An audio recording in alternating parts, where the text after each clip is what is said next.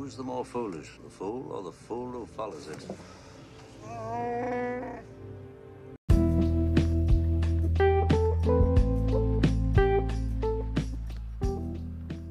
Welcome to episode nine of Luigi's QuickBook Reaction.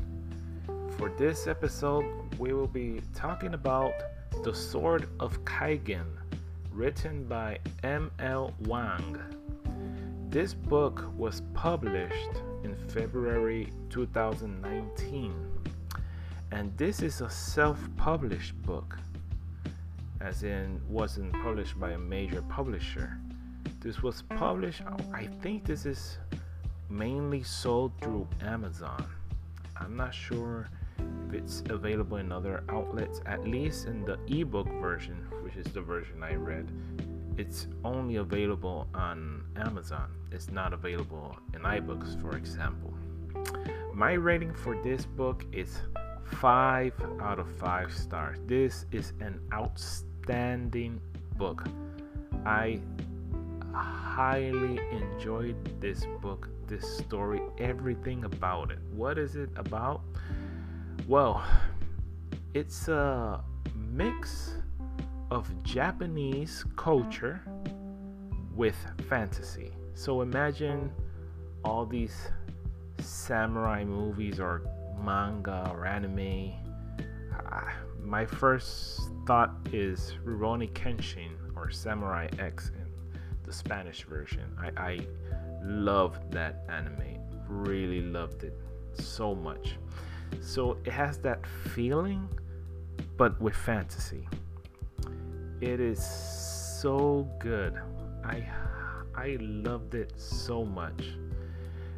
This book had or has lots of great reviews, so I had big expectations.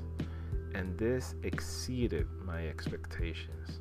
Now, what I liked about this book, well, at first, I thought I knew where it was going.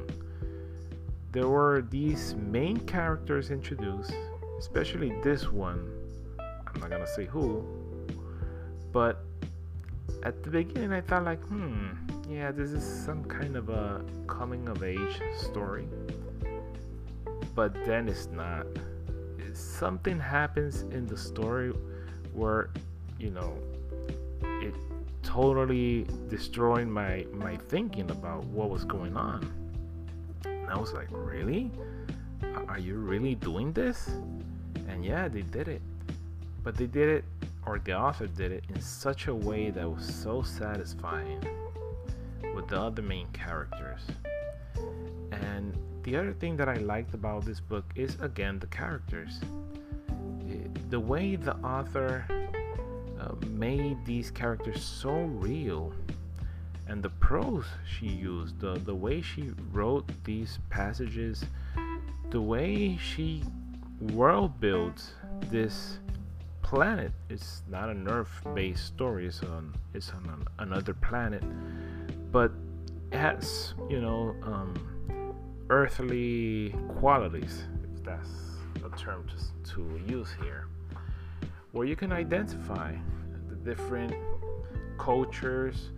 There's this kind of Japanese culture, uh, traditional Japanese culture, versus the modern Japanese culture, versus the worldview of uh, that goes against this traditional Japanese culture. So the way the author presents these um, contrasts and these struggles between these two points of views is very interesting.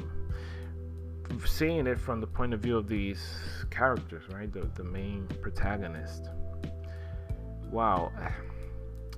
Say to say more is just is to spoil it, and I don't want to.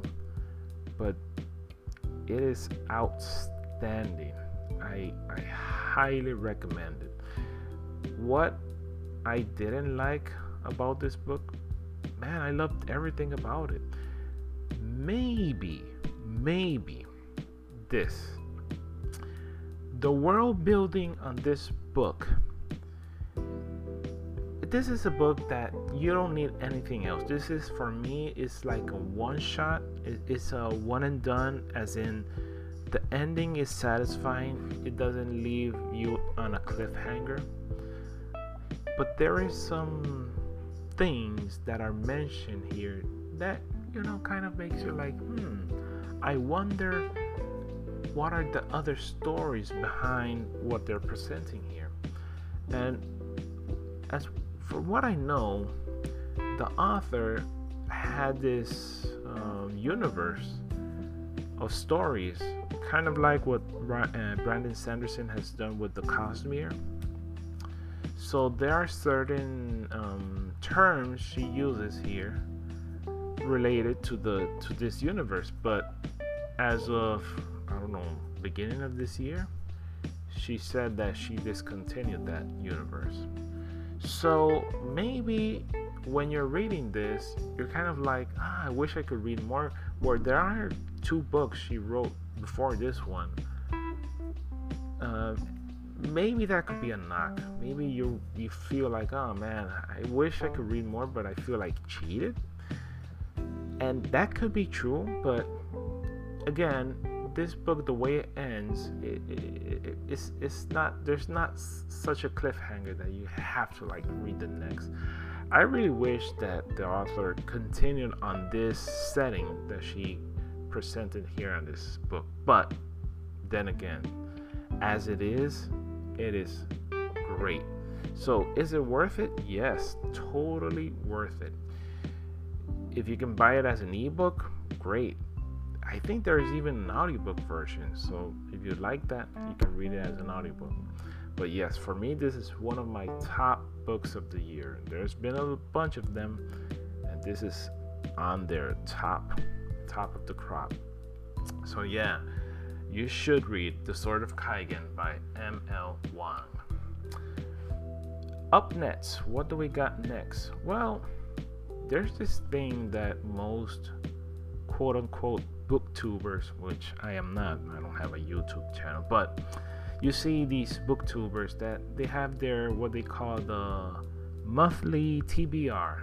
So like, for example, the beginning of October, well, what are the books I'm gonna read? So I thought, yeah, why not? Now, I gotta say, this is not a promise.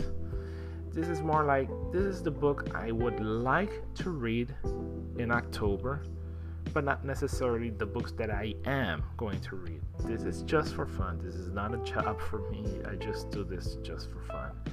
So for the next episode, I'm gonna, you know, talk about what are those books that I that I am planning to read, or that I hope to read in October. You know, that way I can make more content and I have more time to finish the books I'm reading right now. Lame excuse. Okay then, so this was my quick book reaction again for The Sword of Kaigen by M L Wang. five out of five stars. I hope you enjoyed this one and talk to you again very soon.